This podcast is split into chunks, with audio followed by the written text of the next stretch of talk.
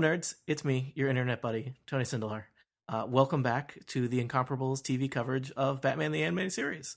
Uh, perhaps you've tuned in before. If not, uh, here's the format. It's me uh, and, a, and a guest who talk about an episode of Batman that we have not already talked about.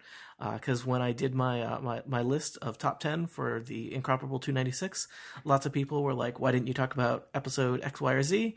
And if those people were nice, I invited them to be on the show and talk to me about an episode that we hadn't talked about yet.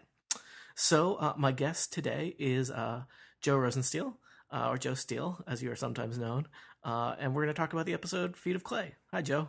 Hi. I guess the bar for being nice is pretty low, huh? Uh, no, you're pretty nice. You're way oh, okay. up there. Yeah, Joe, Joe and I are not on a lot of podcasts, but when we are, we're often like the quiet people. So this episode's gonna have a lot of like long, quiet pauses for people to do quality thinking. We should, we should just have like a, a ten minute gap, just just right in the middle, right here, right now. That's good. Oh, yeah. Um, a moment of silence. Um, so, uh, Joe, um, uh, p- people might know uh, Joe Steel from his appearances on various incomparable shows uh, and from uh, his own podcast that he does, uh, Defocused. Yes. Did I say that right? Okay. I was like, yeah. No, cool. it's it's defocused, um, but uh, it, it's, it's a technical term. Yes. Yeah. No, it's it's defocused, and we're on we're also on the Incomparable network. Yep. Although it's it is very little uh, crossover with the the main show. Uh, mm-hmm. I mean, mm-hmm. Glenn was on it one time, but uh, and and Jason's been on it twice. Um, but that's about as crossovery as it gets at the moment. You invited me to be on it once, and I could not due to scheduling, which was very sad for me. So I know yeah. I, I, really, yeah. I really wanted to hear because it was it was going to be our episode about uh, uh, Star Trek Four: The Voyage Home. I have um, a little bit of feelings about Star Trek Four, so I, yeah, just a it, little bit. That is specifically why I wanted to talk to you about it because you yeah. know it's just it's it is your alley. It is it's not right up your alley. You own the alley. It is yours. I, I mean, we all own it in a way, but like. Mm but I've got a reserve parking spot on the alley, so it's it's a fire hazard. Um, so yeah. So anyway, we are not here to talk about Star Trek. I mean, we could be, but we're not. Um, this is this is not random Trek. This is not non-random Trek. This is semi-random Batman. Uh, and you know, you were not part of the panel, so I wanted to uh, that we did for Incomparable 296. So I wanted to make sure you had a chance, uh, if you wanted to just kind of talk uh, generally about kind of uh, Batman the animated series. Uh, thoughts and feelings on it? Is you know is this something you watched as a kid or discovered later? Um, you know what what is what does Batman mean to you, Joe Steel?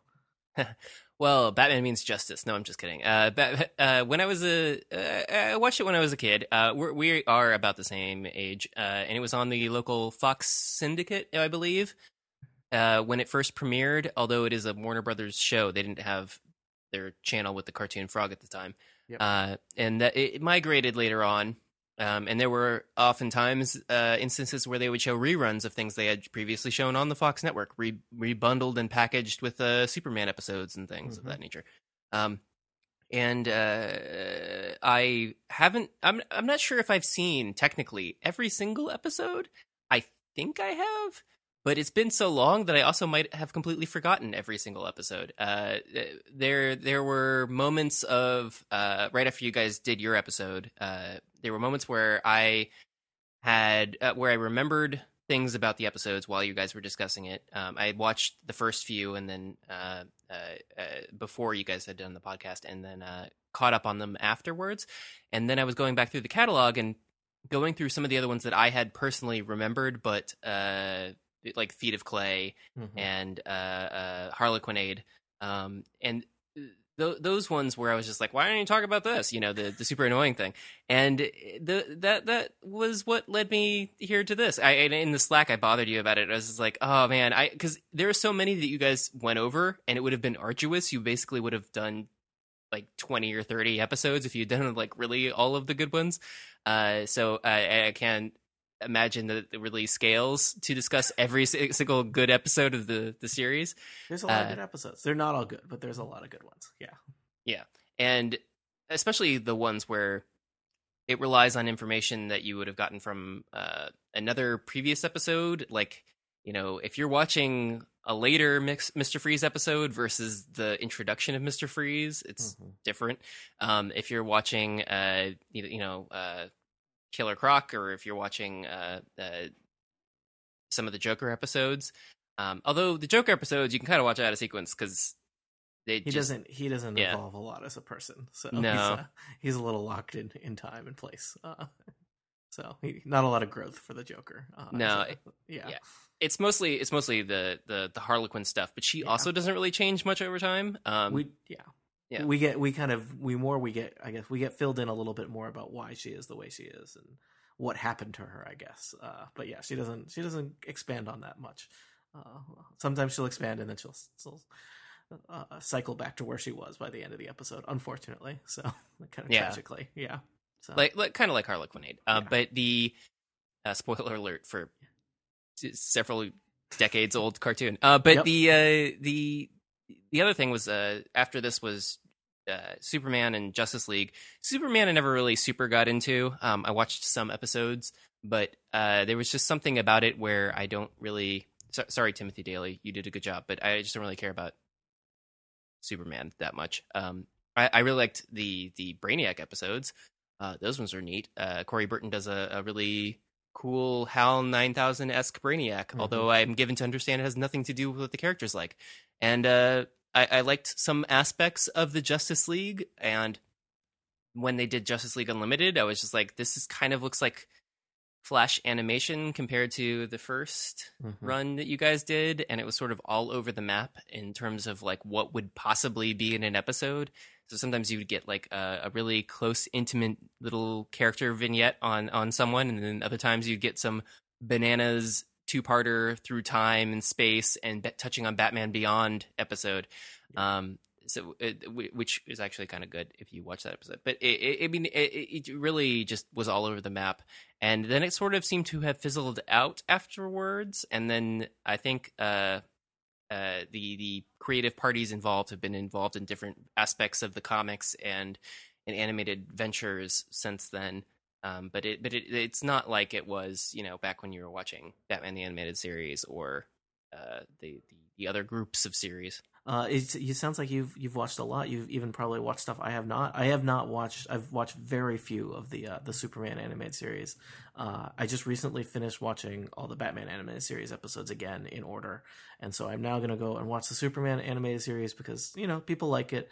Uh, I want to check it out. I am not a big Superman fan, but uh, I have consumed so much of the other like DC animated universe that it's like, ah, why not? I'll fill in fill in this one gaping hole I have. Um, because I've because I I've, I love uh, Justice League and Justice League Unlimited, and uh, I've obviously seen Batman many times, and I've seen Batman Beyond a couple times. So uh, one more little chunk to to fill in there.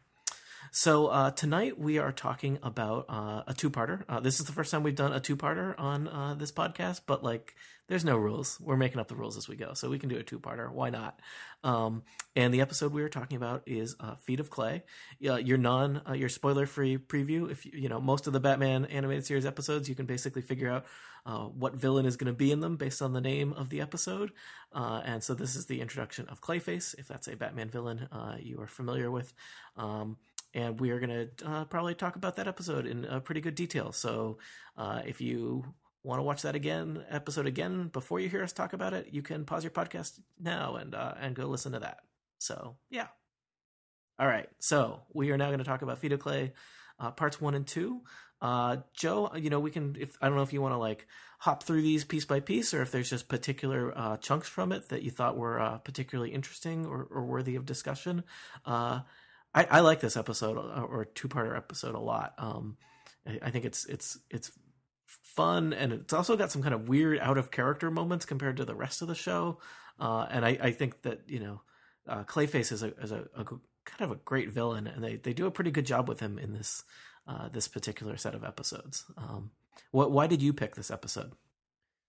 Uh, well, this was one of the ones that really just stuck out in my mind, um, mostly from the second part uh, of this. And I, I should say that uh, since we fired off the spoiler horn, um, the the first and second half of this, the part one and part two, uh, are feel very different um, in terms of pacing and in terms of uh, the story structure and even in terms of the animation. If you're somebody who's paying attention to the little tiny details, um, then you might notice that. If you're not, then it might completely wash over you, and you're you're fine with it. But uh, the the first half of this is animated by one company, and the second half of this is animated by a totally different company. And the second half is more like uh, a more fluid, like almost Japanese anime kind of style, and that's because it's by uh, I think it was Tokyo Movie Shinshara. Um, I might be misremembering that. And then the first half of this is by a different company, and they just sort of aren't as smooth. I, will say. Um, and uh, you you might not be paying attention necessarily to those things, but they they always stick out to me when I'm watching it uh, because I have a tiny background in, in animated things. And the the first half of this is also kind of slow. It feels like almost like they had more than the part two side of it, and they wanted to expand it and sort of like front loaded into this. So the first half of this, uh, in part in the part one side, is definitely slower than the part two side. Yeah, I, I, I especially with part one, it felt like they kind of there was a little bit of I don't know if it's quite dead air, but like they had some room to fill and like and in some ways it's it's a little nice, gets a little more casually paced. Uh, I mean, having recently rewatched a bunch of these episodes in pretty quick succession. Um, most episodes of Batman the anime series are like very tight and like and move briskly, right? It's like we're gonna have like you know four major things that are going to happen in 22 minutes. We we don't have time to uh, time to spare. Uh, part one of this one is kind of moves a lot more leisurely, and it's it's kind of you know I, th- I think you can kind of get the sense that like they knew that they wanted Clayface to kind of be created at the halfway point, and they didn't have quite as much to um, to do with well what's going to happen uh, before that. Uh, I was even kind of surprised in, in, you know, I'd seen this episode many times, but rewatching it uh, today, uh, you know, basically the incident where Roland Daggett's thugs are uh, transforming uh, Matt Hagen into Clayface. I, I, was surprised how earlier in the episode that is. It's not until like kind of the last moment that we get the reveal, but like he gets turned into Clayface. And then there's other weird things that happen to like pad out another, you know, five to six minutes before we get to the very end. Um, yeah, it's it, it has a very peculiar structure because we start with this very slow uh, noir, you know, person in a car going to an alley, and it's all spooky and weird, and you don't know what's happening.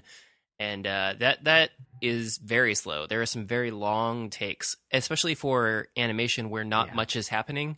Um, so you're mostly looking at backgrounds um, with uh, things slowly moving across the frame. Uh, but uh, that that feels slow and weird. And then you go to the uh, very small action scene of Batman busting up the the guys, and he does that because he hears a gunshot, which is spectacular.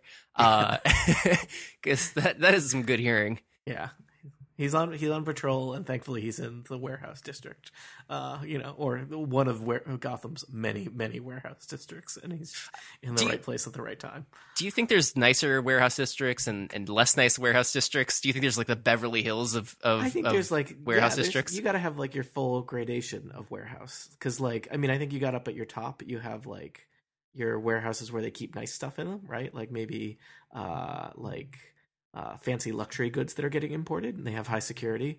And then you got your mid range, it's your standard warehouses, which is just boxes. And then I don't know what you have at your bottom range, but like I don't know, is, is fish kept in warehouses ever? Like they take it off a ship and it's in a warehouse and then it goes to a fish market, so they probably don't smell so great. Um, so yeah, so this is like this is this is in your mid tier warehouse district. Though it actually it looks like it might be like actually like an abandoned bus station or something like that. It was I forget if it was clear where they were, but somewhere not uh, not with a lot of foot traffic in the middle of the night in Gotham. Um, and this is our first yeah. introduction, I think, in the animated series to uh, uh, Lucius Fox, who's uh, Bruce Wayne's. Um, I mean, he he does a lot of this version of Batman. Bruce Wayne is a little bit more competent of a business person, a little bit more involved in uh in running Wayne Enterprises. But uh, you get the sense, I guess, Lucius Fox is his like second in command and, and does a lot of stuff too. Yeah, I I was going to ask you about that. There there seem to be a lot of firsts in this, uh, mm-hmm. in terms of the because I this is fairly early on in the series run, but the the uh, this is of course Brock Peters, um, who has played several characters in Star Trek, uh, several notable characters in Star Trek.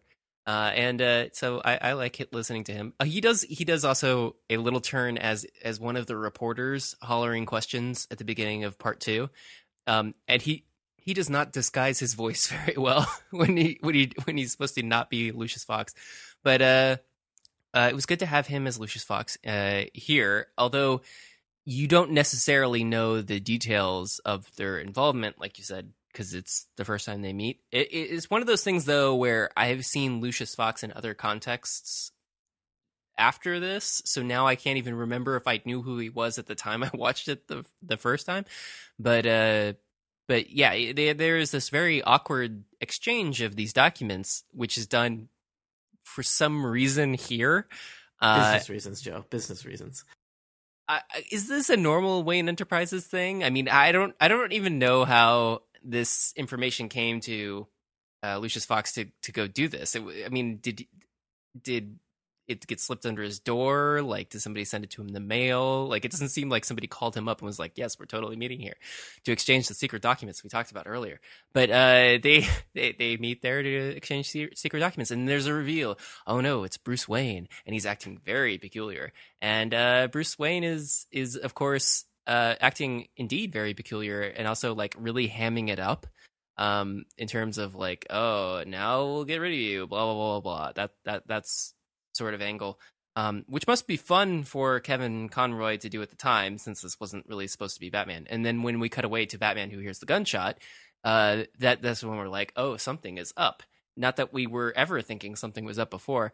Uh, and the, you know, Batman goes in, and everybody's like, oh no, it's Batman. And he's like, you know, I forget what he says. It's something like, "You're out of here, scumbags," or something. Like, you know, his usual uh, crime fighting one two punch. Uh, not not not a Darkwing Duck entrance, but oh, there's some good. gears to fight on. There's a lot of interlocking gears in the in the Batman animated series world. There's always gears that are, you know, that they get to tussle near, and it seems really dangerous. And it's like, why are there open gears in this in this place? But there are. Uh-oh. Yeah, it seems it seems very peculiar uh, the layout and geography of this place. But uh, mm-hmm. he, he, takes him down, he busts him up, uh, and Lucius Fox uh, unfortunately succumbs to child cartoon pain. Yep. okay. He gets a sign, a sign dropped on him because people fire guns, but instead of shooting anyone, they shoot a sign that falls on him uh, yeah. and knocks him out. Um, Which is weird because you know if you think that if you saw a sign it would open up your eyes, but uh, he's he's out of it for the rest of the episode, really. Not good. but uh the he so it's weird because Batman doesn't really seem to be paying attention to much of the details that are going on here because uh, he goes back to his Batcave, uh, presumably immediately after this, and then wastes a lot of time there uh, doing his facial 3D reconstruction software. But uh, before that, we get the the whole thing with the reveal with uh, Matt Hagen, um, mm-hmm. who, who, was playing Bruce Wayne, um, and that he's out of the stuff that lets him reform his face, uh, which is an interesting, if somewhat troubling concept. Uh, and and he uh, he gets that from his buddy uh, Teddy. Mm-hmm. Um, and uh, I'm not super clear on the relationship of Matt Hagen and Teddy. Uh, they seem closer than close friends, but also it's sort of weirdly abusive and like you're not hired to be my nurse. But at the same time, it's like he made him like a turkey dinner and moved into his place. Anyway, I don't understand it is it's very strange uh, and i because I, I, watched for that really closely in this in this rewatch because uh, there's only you know they don't have a ton of dialogue that they share um, but like i think there's some subtext there where like it's uh, that they may have i mean it's a kids animated show from the 90s so they're probably limited in what they can say or do um, but like i think there's some subtext there and they certainly wanted to leave open the implication that they have uh, potentially an, a romantic or intimate relationship because otherwise their relationship is very weird, right? Because they're they're very close. They seem to be very close friends. Uh, Teddy is in on his secrets. In fact, kind of multiple secrets, right? Like he knows that Matt uh, is been in this accident and that he has this uh, secret disfigurement, and he is like helping him out like with like basically managing his you know science fiction medication uh slash drugs know, yeah slash drugs uh when matt goes missing later in the episode like he's taking a cab around town looking for him um and then he he's literally like matt's freaking out in front of a mirror and he's packing his clothes and then he's like staying with him um and there's even there's a line when it's after he has become two face and he discovers uh, that he can change his his face. Uh, he has a line where he says, "It doesn't have to be over. You can go on. We can go on." Um, yeah, and you know, I mean, you could say that it's like, well, because I think the implication is that like he's like stand-in or stunt double or something like that. So their their uh, professional relationships are connected. But I think that that is, I think that's some pretty heavy subtext. But it is, I mean, it's it's kind of tragic because, um, I mean, and there's also uh, several times where even after he's Clayface, uh, like Teddy is like. Uh, uh, physically like touching Clayface and things like that, and like comforting him, uh, um, and and even though he's now this kind of monstrous uh, creature, but Matt is ex- even before he becomes Clayface is extremely like verbally and physically abusive to him, right? And he's he's screaming and throwing stuff, and then later throws him like across a room. Um, mm-hmm. So I I don't know. I think I mean this version of Clayface is a pretty impressive depiction of a villain in the in the Batman animated series. Um, I mean, he's really it's it's this is a very dark episode, um, and there's there's parts about it that are very cartoonish and weird and you know, maybe even a little inconsistent with other uh, episodes in terms of their tone. But like Clayface as a villain is is pretty dark in terms of it's like he's this person who has a horrible accident and then he basically becomes a drug addict and then he becomes a monster who is grappling with the fact that like his humanity is gone because um, he is kind of one of the most inhuman of the, the Batman villains too, right? I mean, though that, that is a theme a lot, across a lot of Batman villains. You have people that are, you know, like they're they're trapped in a frozen suit or they they turn into a giant bat at night or um, you know or they're half of their faces uh, horribly scarred. Um, but his, science is the worst. Yeah science especially in science in corporations joe in batman. Because um, because roland daggett is like your secondary villain here of the like evil uh, evil capitalist who has thugs and has factories with giant vats and uh, cr- you know create some villains uh, himself. So yeah, science corporations uh, lead to trouble in Batman the animated series. Um, yeah, because oh, did uh, w- was the origin story of Mister Freeze before or after this? Uh, I believe that it is after. It also gets confusing because there's like the production order and the airing order. Oh, right, um, yeah. This is a very early in terms of airing uh, order. Uh, so I believe Mr. Freeze is later, but maybe in, I don't know. I forget what they are in production order. So yeah. I, I, believe this is later. There's also there's a lot of kind of parallels with the like the structure of this episode to like the Two Face episode, mm-hmm. uh, which actually kind of undermines it. Like it's it's it follows the same beats so closely, and it like it, you know it, the two parter ends with him becoming Two Face and like staring in a mirror and yelling and stuff. And it's uh, it. I think in the I think in a lot of ways this one's stronger. Um, but yeah, but I, I think I think Mister Freeze is later, and that's definitely another, especially because Mister Freeze in earlier versions was always kind of, uh, kind of more of a comic or ridiculous type uh, villain. They make him pretty dark, so yeah. yeah. Well, and uh, but but I just mean in terms of the uh, guy in charge of evil corporation interest interested only in profits yep. uh, has science thing that causes problem. yep. I mean, and the, there's yeah. the guy who uh, basically rips off uh, the Riddler's intellectual property. Uh, there's a mm-hmm. lot of evil CEO types in uh, in Gotham. So what what we really need is more regulation in Gotham. Is, is yeah, that's my yeah. feeling. Because um, there's there's a lot. I you know I, I this this show as seeing this as a young child repeatedly may have uh, imprinted some uh, some of my uh, philosophies early on in me in ways that were not necessarily even handed, but but I'm doing okay.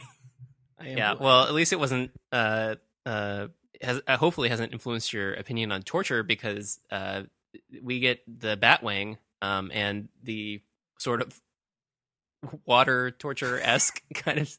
It's very yeah. strange, um, but uh, it's one of those things where I'm sure watching it as a child, it didn't phase me at all. But watching it as an adult, I was like, you know, it's actually kind of messed up what he's doing right now. Uh, it's, it's yeah. hard to process that scene. Uh, so, so in episode one, uh, he, there's, I mean, Batman doesn't do a lot in the first half of Feet of Clay. No, uh, he he's in a fight. He spends time. He remembers punching a jaw, but doesn't remember what the guy looked like, and then later figures out who he is, uh, and goes after him. And there's this extended scene where he basically first kind of psychologically tortures him because uh, Roland Daggett has two uh, thugs, and I guess in you know it's kind of interesting in that they they kind of have quirks or affectations as opposed to just being like nameless, faceless thugs. Because there's a lot of nameless, faceless thugs, and so one of them is a germaphobe, and one of them his gimmick is that he's always listening to a police scanner. So first, Batman psychologically tortures him by putting out like a fake APB for him, uh, which spooks him, and he gets in his car and drives away. Then he takes his plane, his Batjet, Batwing, and goes and like basically is like buzzing him and then like flies into a tunnel with him, which seems super unsafe for the other cars that are not driven by uh, a wanted murderer slash I mean thug. Uh, and he picks up the the car with his Batwing, which seems like a really bad idea, and then has a little robot arm that pulls the the door off, and then it's like it's pretty disturbing that he then like goes like the little robot arm goes in and like grabs the guy and then drops the car and he's like talking to him on his little speaker, and it's like, yeah, uh, it you know, I mean, Batman is, I mean, there's always the kind of joke of like he doesn't kill people, but like, yeah, he'll drop people off buildings and horribly maim them, right? Yeah, but he doesn't kill people, just horribly maims them. Well, um, a, man, a, man, has to have standards, right? Yeah, yeah, just a very specific standard.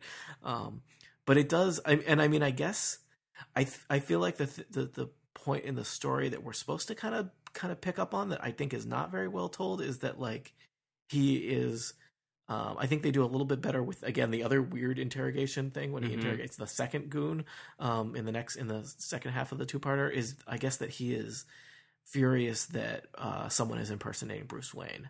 Um, but I don't think the episode does a great job of explaining that as Batman's motivation, and it just comes across as very weird.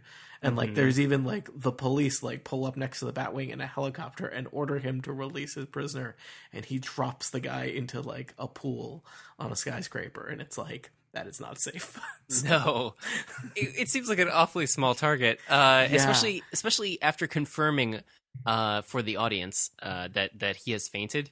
Um, because it, it's a cartoon, so if somebody goes unconscious, you have to say what happened to them. You can't just be like, you know, whatever, because then everyone will think that he died, and then uh, you know, standards and practices will mm-hmm. like lose it. But uh, but in this, they're like, oh, he he fainted, he fainted, and then the police are like, you gotta you know descend and you know drop off your person, and uh, like this happens routinely and uh, he, he how, many, uh, yeah, how, many, times do they have to ask Batman to like not carry people around on the front of his airplane? Uh, do please don't plunge yeah. people in the Gotham River anymore. Uh, please just drop them in that pool on top of that skyscraper where they can't easily receive medical attention. yeah. Oh. Uh, so, it, yeah, it's weird. It's very strange, and I, I, don't even know if it's the first time we've seen the Batwing in the animated series, but it's very toyetic because they it focus on it quite toyetic. a bit. So yeah, it, it's it's very toyetic. It's very it's it's weird. I don't think it it lands particularly well. It feels a little bit like they had six minutes to fill and they couldn't just have him like grab the guy outside the pool hall and yell at him, right? So they had to do this uh, lengthy kind of pseudo action sequence. Um, and I don't know. It could have been fun, but it just it. I think it's I think it's probably the weakest part of the uh, of the uh, the two parter. Um, the, the weakest scene in in the in the whole two episodes. Yeah, and you especially feel the reduced either animation budget or capacity that the other mm-hmm. facility had here because there there are it's not a lot happening.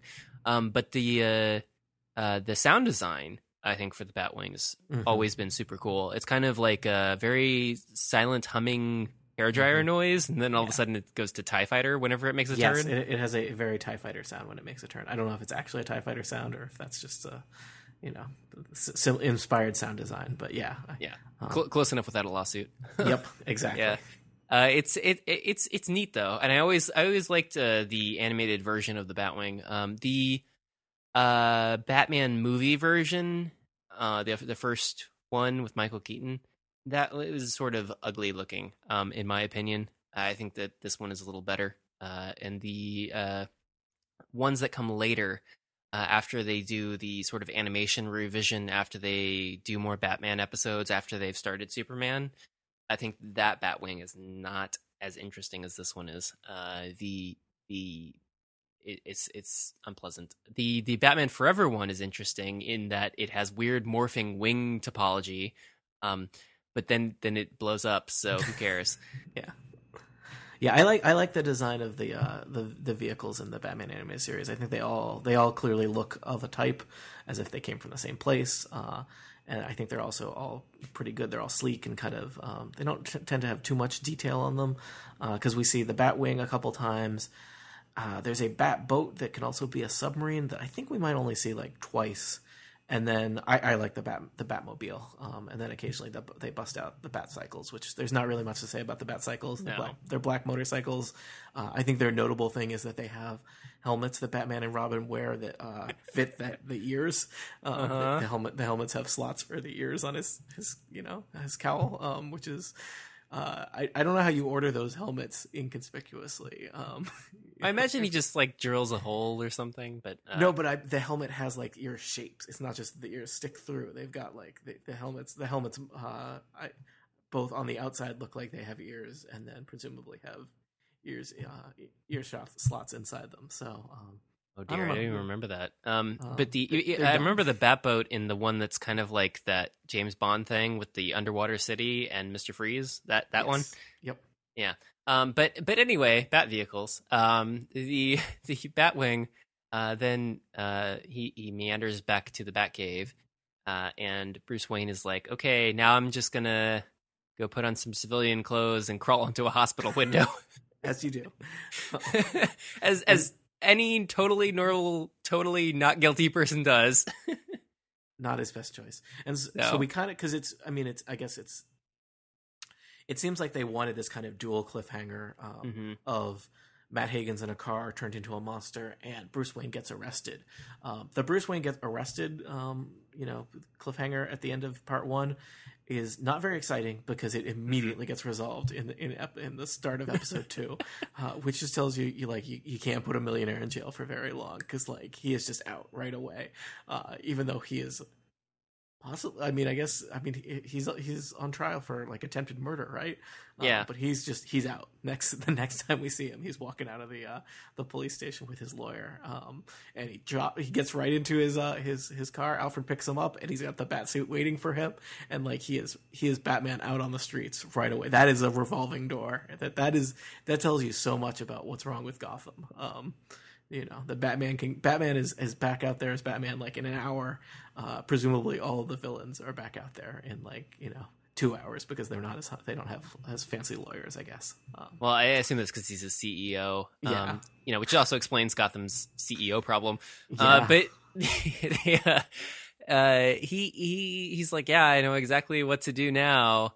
Um I'm gonna go after the the germs guy, and then uh, you know, wait, no, sorry, not go after germs. He wants to watch to see who gets sent to uh, take care of Lucius, um, because he's fairly certain someone's gonna kill him. And this is also Clayface's plan after one of those domestic violence scenes with Teddy, uh, where he's just like, "Yeah, this is my plan. Uh, can't make can't make it anymore in this trailer." Let's pack up all my stuff and then we're gonna go to the hospital. Then you're gonna wait in the car and I'm gonna turn into a doctor.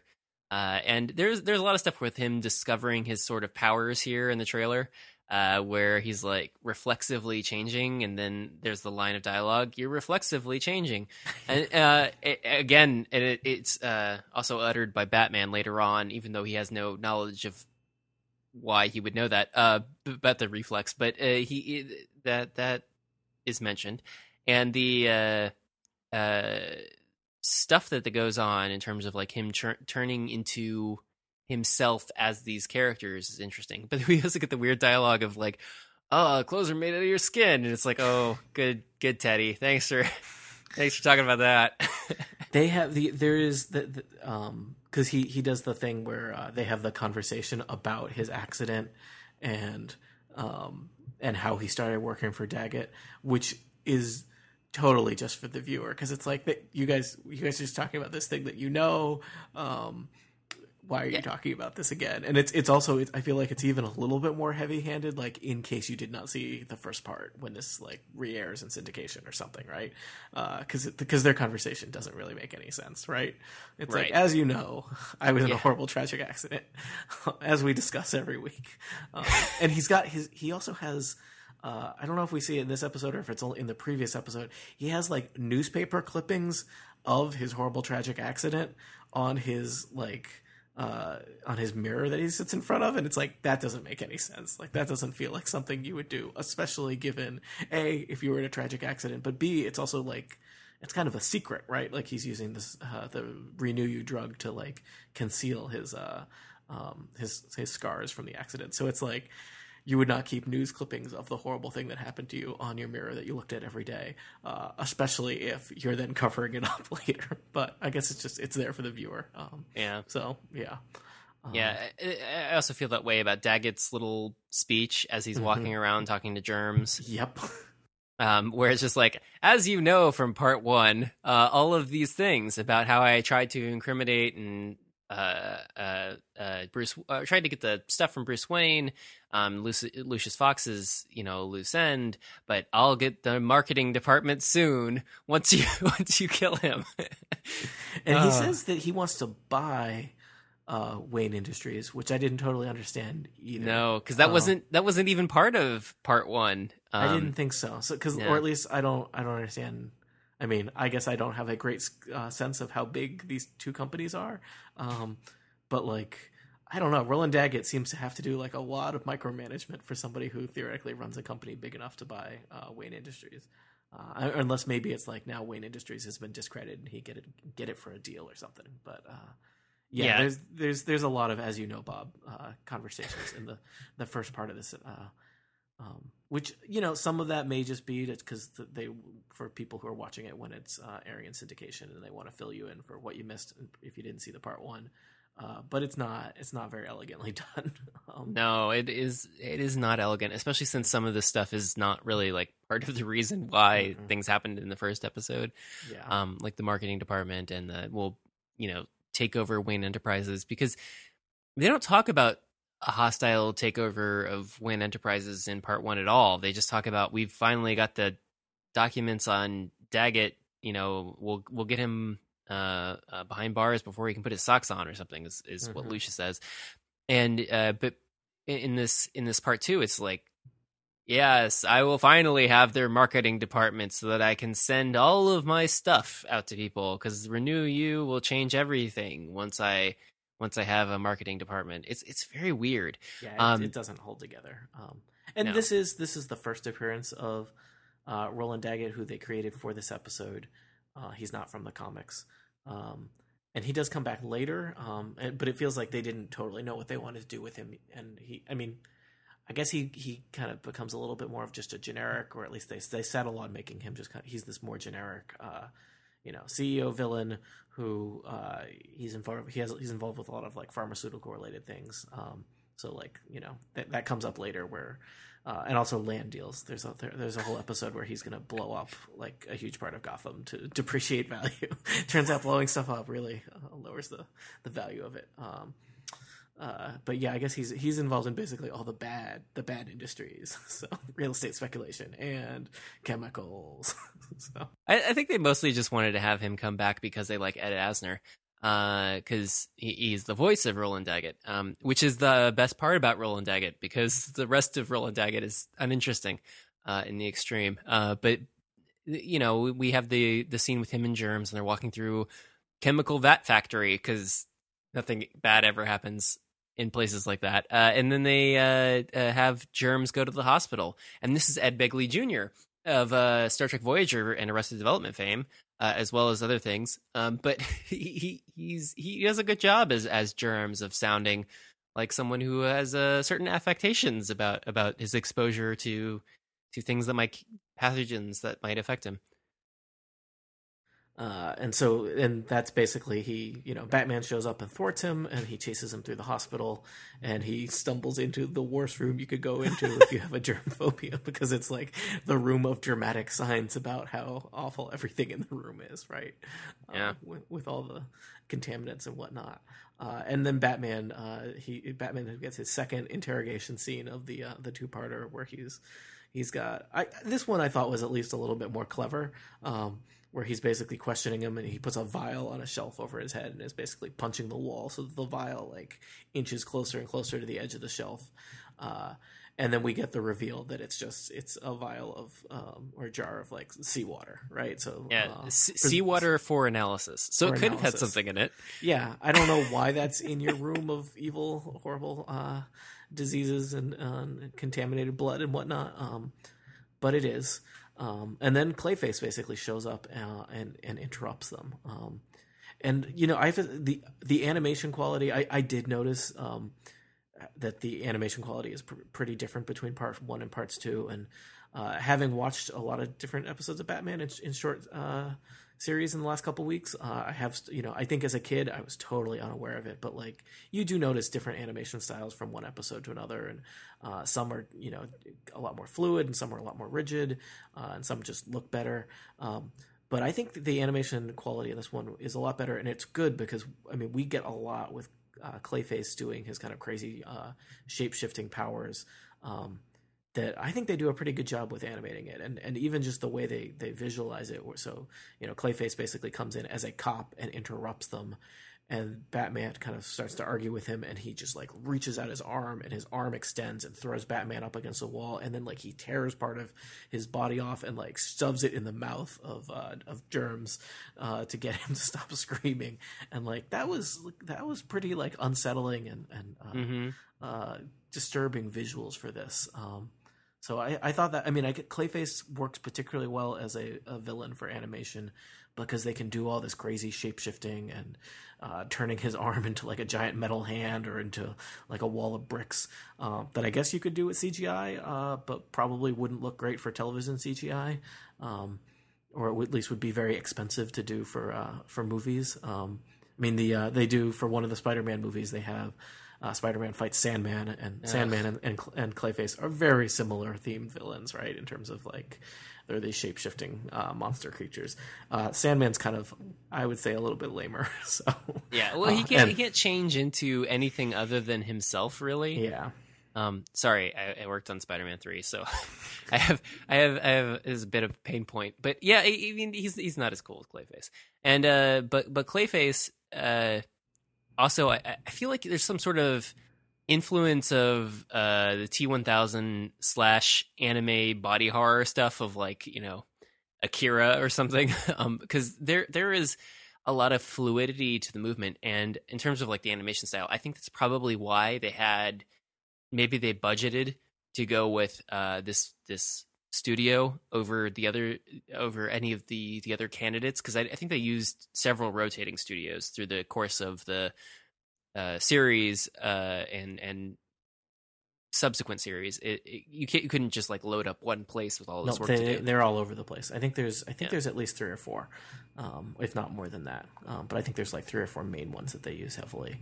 Um, but yeah, I, I think that was a good choice then because I think it, it um, it, pays off and you know and they do a lot of weird things you know. So i mean batman chases clayface up to the roof and he kind of transforms uh, from the police officer into his clayface persona. And he does this thing where his face turns into looking like batman and that freaks batman out. And i was like that that was pretty cool. Like that was i don't know uh why that needed to be in there other than just to be kind of cool and to be kind of uh, T1000 esque, but like that, I thought that was a pretty neat uh, thing to do in there and to, to, you know, to see Batman kind of reeling and freaked out by this, this weird thing because, uh, you know, Batman fights a lot of uh, strange things, but uh, Clayface is probably one of the strangest creatures. Um, Yeah, uh, I, well, I think with. I think that was in there to set up Batman saying he changes on reflex when he's talking to Alfred later.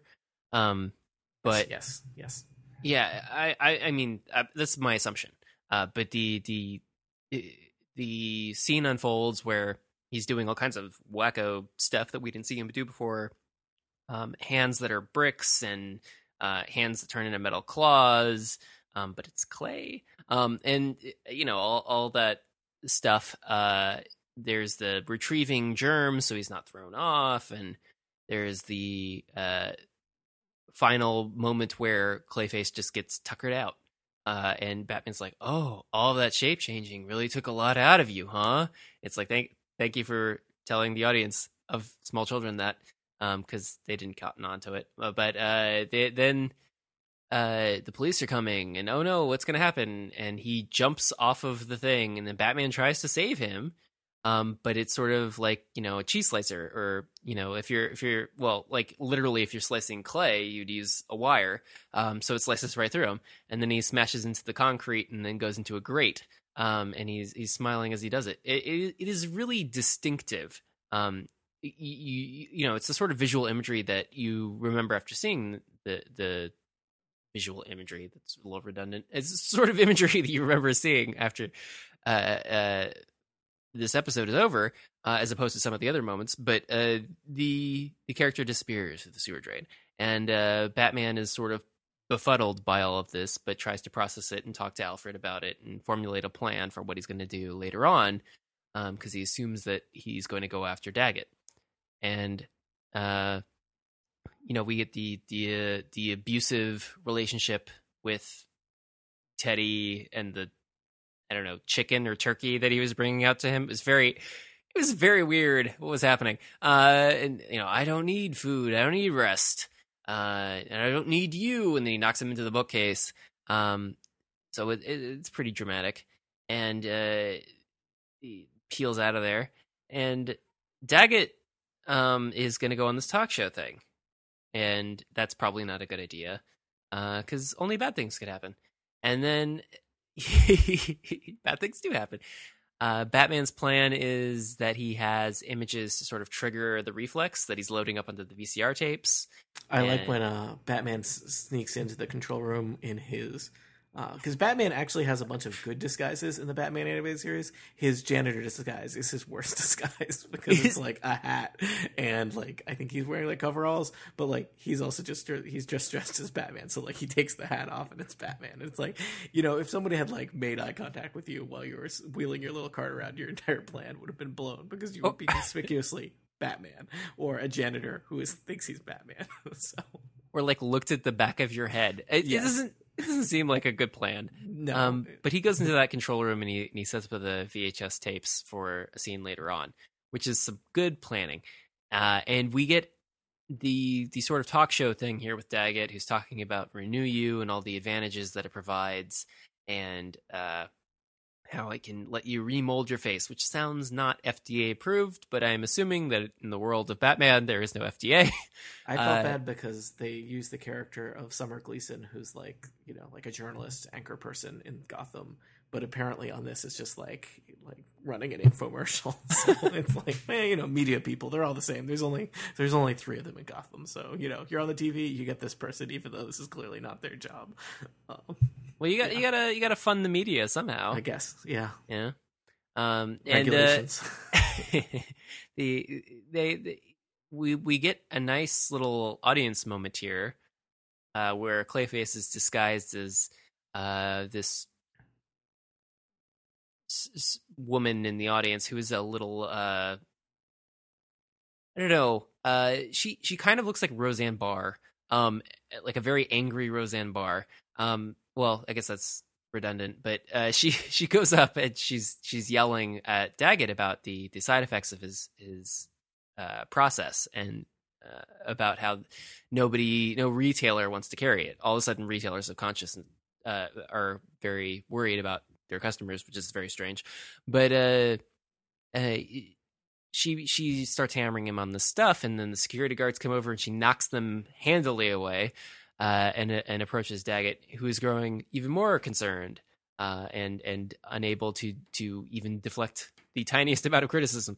Uh, and uh, then it turns into Clayface. Well, why don't you tell him about me? And then all of a sudden it goes from the the woman's voice to Ron Perlman's voice, and uh, uh, you get the nice body horror moment of someone shredding apart into strands of clay and then reforming into a clay person in front of everyone in the audience, and them all like running and screaming commercial break. Um, and uh, you know, you come back in, and Batman's like, "Well, time to not be a janitor and stop this now." And uh, you know, swings in from a rafter. There's always a rafter. There's. It, it, it's interesting because I think the geometry of that it wouldn't have allowed much swinging, but uh, he he's he swings pretty hard and knocks uh, Clayface over to the side, and this allows Daggett the opportunity to escape. And then Batman's like, "Nope, you're an evil CEO and I have, you know, a conscience about this, so I'm just gonna like harpoon you and you'll stay here. Um, I'll just bola you. And uh, so he's wrapped up and staying put. And then Clayface is very angry again and does the claw thing. Uh, and uh, they, they they fight until they get to the control room. Um, we, which is I, I think there's some nice stuff there in the fight in terms of again doing weird stuff with with Clayface where he like you know he throws like a giant hand at him that catches him and there's a part where he like basically like just like loses both of his arms to fit through a doorway and then the kind of the final thing where he's just like he's just kind of like forcing the clay from his own chest like to like like uh, pin Batman up against the the screens where he is, and uh, they I don't know they definitely do some imaginative stuff there where it's not just like them trading punches. Oh Um, yeah, I, this is significantly better than your average uh, Batman brawl. Yeah. Um, the especially when they get to the control room, uh, and there are the the moments where he starts seeing the images of himself, and at first you're like, why are these cuts so long? Like they just keep showing these reaction shots, like big deal, whatever. And then all of a sudden he starts like shredding and popping from one form to another, and you're like, oh, this is very Tetsuo esque. Um, this Yeah, is very. very strange. Uh, and it, it, you know, he gets like the the cyborg arm mixed with the cowboy body, and like he's just flipping out because he doesn't he doesn't have a way to process uh, what is what is unfolding here. Um, and the the body transformation is off the chain, as the kids say. Uh, and uh, Batman is even a little surprised by how effective this was. Uh, fortunately, the police come in. Yeah, and, we need some witnesses. Batman's plan was a little weak because he needs somebody to exonerate Bruce Wayne, and thankfully, like three cops show up at just the right time. Well, th- th- three cops show up just in time to see him turn into Bruce Wayne for no reason. Yep. Uh, which is interesting. Uh, and presumably there is other better evidence than this, um, but it is not on display here. Uh, and, and then uh, after the, all the smashing and stuff, he starts going up against all of the uh, television monitors, destroys all of them, and he uh, uh, sort of fake electrocutes himself. Um, yeah, this Yeah. does that make any sense? no, I don't understand. He appears to die, and then Yeah. we get this kind of closing moment where Batman is back in the Batcave and he's got a sample of the clay and is electrocuting it, and he has this little conversation with Alfred, and the implication is, you know, it looked like Clayface electrocuted himself and then died, and Batman concludes that uh, that probably didn't happen. And then to really make it clear, we've got the one last scene where, where Teddy is like outside the hospital where Clayface's body is in the morgue, and he says goodbye, and we uh, a woman walks past and kind of starts laughing at Teddy, and then her laugh turns into Ron Perlman's haunting laugh. Um, With the yellow eyes. so yeah, so yeah, I would because it's a little. So I mean, in part they do it so that because it it makes it spooky and dark, so he and he can come back again if they want. Um, though they wait a, a long time before they do that, um, which I think is is good. I think. Uh, I, I think you know Clayface. You want to you want to deploy Clayface uh, strategically and not just have him be a villain of the week. Um, but I was a little unclear. I mean, why did he fake his death? Especially, or w- when was he in control of what he was doing, and when was he not in control um, of what he was doing? Because he clearly was freaking out, and and uh, basically, the cops were able to figure out that this was linked to whatever weirdness was going on with uh, Bruce Wayne. Um, but yeah, he, he kind of fakes getting electrocuted because he's fine. um, so I was unclear how much that that made sense. Um, yeah, well, it's, it's what I- happened. I'm curious how much of it was performance and how much of it was him actually reflexively having an issue. yeah, Um, because I, I I suspect some part of that was things went south for him. I I don't think his exit plan was to do this, uh, but I think that became his exit plan uh, as you know the cops showed up and Batman was there and he couldn't stop changing form. But having said that, I don't, and uh, like they said, you know, oh, there's just a shell in the morgue. It's like I don't know when he surreptitiously left the shell, um, because that seems weird. But uh, at some point, he slithered out of himself, um, and turned into that woman on the street. Uh, but it's it, it is a, a series of haunting images, um, and uh, uh, you know, very distinctive and uh, quite so, especially when you consider that it's a children's Saturday morning program. uh, in in light of that, I think you know the fact that it's a little unclear about that is actually kind of impressive because I don't think children can really cope with that kind of ambiguity. But uh, good, you know, good for them for putting that in. Yeah, I mean, I think there's some weird mixtures of of kind of themes in there in terms of like, I mean, I think there's a lot they do with Batman where like, I mean, it's hard. There's a lot of gangsters and there's cops and they, you know, there's a lot of people running around with guns and they do a lot of avoiding like people shooting each other, right? Like people shoot signs and people shoot, you know, things that cause people to fall down and things like that. And so, like in one way, like Clayface works great for that because as a, as a villain to put in this cartoon because he's like he's this monster. He's kind of otherworldly. There is going to be a lot of him like. Uh, you know, punching and doing weird things with his his powers uh, that could be very cartoony, um, but they ended up being played much more so for just like like horror, right? I mean, uh-huh. um, and, and and and are kind of disturbing, and his transformations. Uh, like, I mean, there, there, you could imagine there being a goofy version of Clayface, and that is not what we get here. Mm-hmm. So it's weird because I mean, I feel like there's almost this like we want to stay away from one kind of uh, violence and disturbing images that we can't show kids and you end up with something else that is still pretty kind of visually disturbing and, and horrific even if it's like people don't get shot. Uh, instead people get you know tra- lose their humanity and become these giant monsters that can't control their transformations and freak out and die except not really. Um, yeah uh, well the the dark body horror stuff it kind of pops up every now and then inside of the batman animated series. Um like uh uh what was the episode uh, heart of steel? Yes. Or yeah the, um, like blade runner esque episode with the uh, replicants basically replacing people in gotham uh, yeah like all of a sudden they start ambling around on all fours in very peculiar fashions that are inhuman. Um and and, and uh, you know that, that that's not to be expected necessarily from a children's cartoon show. Definitely. It's it's there they do some it's it's some things are very comic and mischiefy, and then other times it's like, no, this is going to be weird.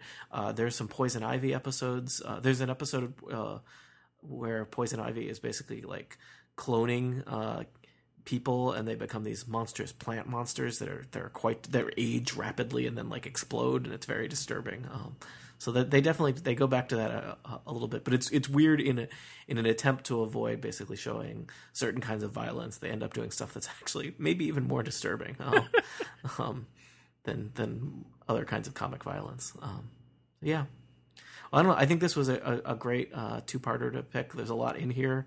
Um, I don't know. There's a, definitely a lot of, of extremely memorable visuals that uh, I think have stuck with me from the first time I've seen this episode, and uh, it was it was fun to rewatch it and revisit those, uh, and, and you know, remember that this was nominally something that we thought was okay to show to children. So. with their yeah, I, anti-capitalist, uh, disturbing drug addiction, uh, you know, monster uh, agendas. So, well, you know, it was the Clinton presidency. I think it's a different um, time. Yeah, but but uh, no, the the uh, first first Clinton presidency. I should probably correct myself, uh, depending on when this podcast is released. Um, but the the uh, uh, the funny thing about this is also uh, the the frequency of when Clayface shows up in things is not really there, like uh, compared to other Batman Rogues Gallery villains. Mm-hmm. Um, not just in the animated series, but overall. Um, you typically don't see Clayface. Mm-hmm. Uh, uh, he's never been in any of the movies, uh, or hinted at in any of the movies, to my knowledge, and uh, he's never uh, appeared in any of the other animated series that I've seen. He might have been in the Batman, but I never saw that one. Um, he, he he's also supposedly in the comics and very different in his initial incarnation from what we see in the animated series. Yeah. I'm gonna say but, I don't. I mean, I've read. There's obviously yeah. a lot of Batman. And I've read only a small chunk of it, but in the many years of Batman comics I've read, I don't think I've seen Clayface ever appear. So yeah, they, he does not come up a lot. And you know, they do some things where like I think they clearly went to obscure villains from the comic and reinvented them for the animated series, but did it in such distinctive ways that are extremely memorable. But yeah, you're right. He we don't see a lot of him across the other Batman media. No, and he he really uh like this is Clayface for me. So if I were to be shown any other form of Clayface, I would reject it because yes. I will tell you, I, you're not. I, I can. I assume that you're not watching the television show Gotham. uh, because oh god, there is spoilers for the last season of Gotham. Clayface appears. Uh, at least in what they've done with him so far, it's very disappointing. so it's the version they have is just a guy who can look like other people. So um, you know, mm. they, they do the TV budget version of him, which is like he can look like other people that are played by actors who are just playing a different version of themselves. Um, because having him do crazy transformations, uh, maybe he'll do those later, but presumably that was uh, cost prohibitive. Even though that's the kind of the exciting part about Clayface compared to your more generic, you know, uh, chameleon people, right? Um, yeah, yeah. So, yeah, and I wonder how much of that the, the version we see in the animated series uh, stems from the fact that it was animated and they could mm-hmm. do all of this, and also how uh, like knowing story wise that they could do this, that that how much of that influenced what they ended up writing, and also how much of it was influenced by seeing, you know, like Terminator Two Judgment Day, uh, because there's a lot of stuff of like morphing into other things that seems very reminiscent of that, and it was, you know, not too distantly released from uh, the cartoon, but the it, I, I, I, like the sort of psychological angle that's here too. The tortured soul, the vanity, the actor who uh, wishes he could be um, like he was back in the old days. It's sort of Sunset Boulevard esque, I guess. Mm-hmm. But uh, he he's got um, some some really interesting dimension to him, other than the fact that he changes shape. Uh, I think some of that dimension is lost in some of the re- some of the other appearances he has um, in he's, the animated series. He's definitely a lot more one note, where he's just you know he, he's he's a monster. He can't do anything about it. He's angry. Uh, he's you know trying to do something this week to like uh, stay alive or, or, return to a previous form. Uh, but yeah, there's definitely. Uh, I mean, there's a lot to this story that um, I guess they just kind of like, nope, that's done now. He's he's angry. He's a villain now. Um, and and that it's tricky because some some some Batman villains are interesting uh, more in like their downfall and how they became a villain, and some villains are interesting in what they do after they're a villain. Uh, and th- this one is definitely one that works uh, that is interesting. Um, you know, in, in terms of how he became that. I think you know. Mr. Um, Freeze is similar, right? Like how Mr. Freeze ends up the way he is is, is interesting when later he's like, "Well, now I'm the way I am, and I shoot things with a freeze gun. Deal with it." Like that's that's a little less interesting. Um, so they have to find ways to kind of uh, revisit what what is going to motivate you this week, uh, and they do that in some episodes, right? They they yeah. people make him promises about bringing his wife back or things like that. But uh, well, Joe, thank you very much for, for joining me. This was a lot of fun. We had a lot to say about these uh, these two episodes because there's a lot of there's a lot of weird stuff that happens in them. Uh, it's very memorable. Uh, this was fun. So thank you for being my guest. Uh, I encourage uh, people if this is your first time uh, here in Joe Steel, check out his other stuff on the Incomparable Network. He pops up all over the place, or you can find him regularly on Defocused with some other guy. I am just glad that I had the opportunity to be on and discuss this episode with you because it is one of the ones that I uh, vividly remember. Well, thanks, Joe, and goodbye, nerds.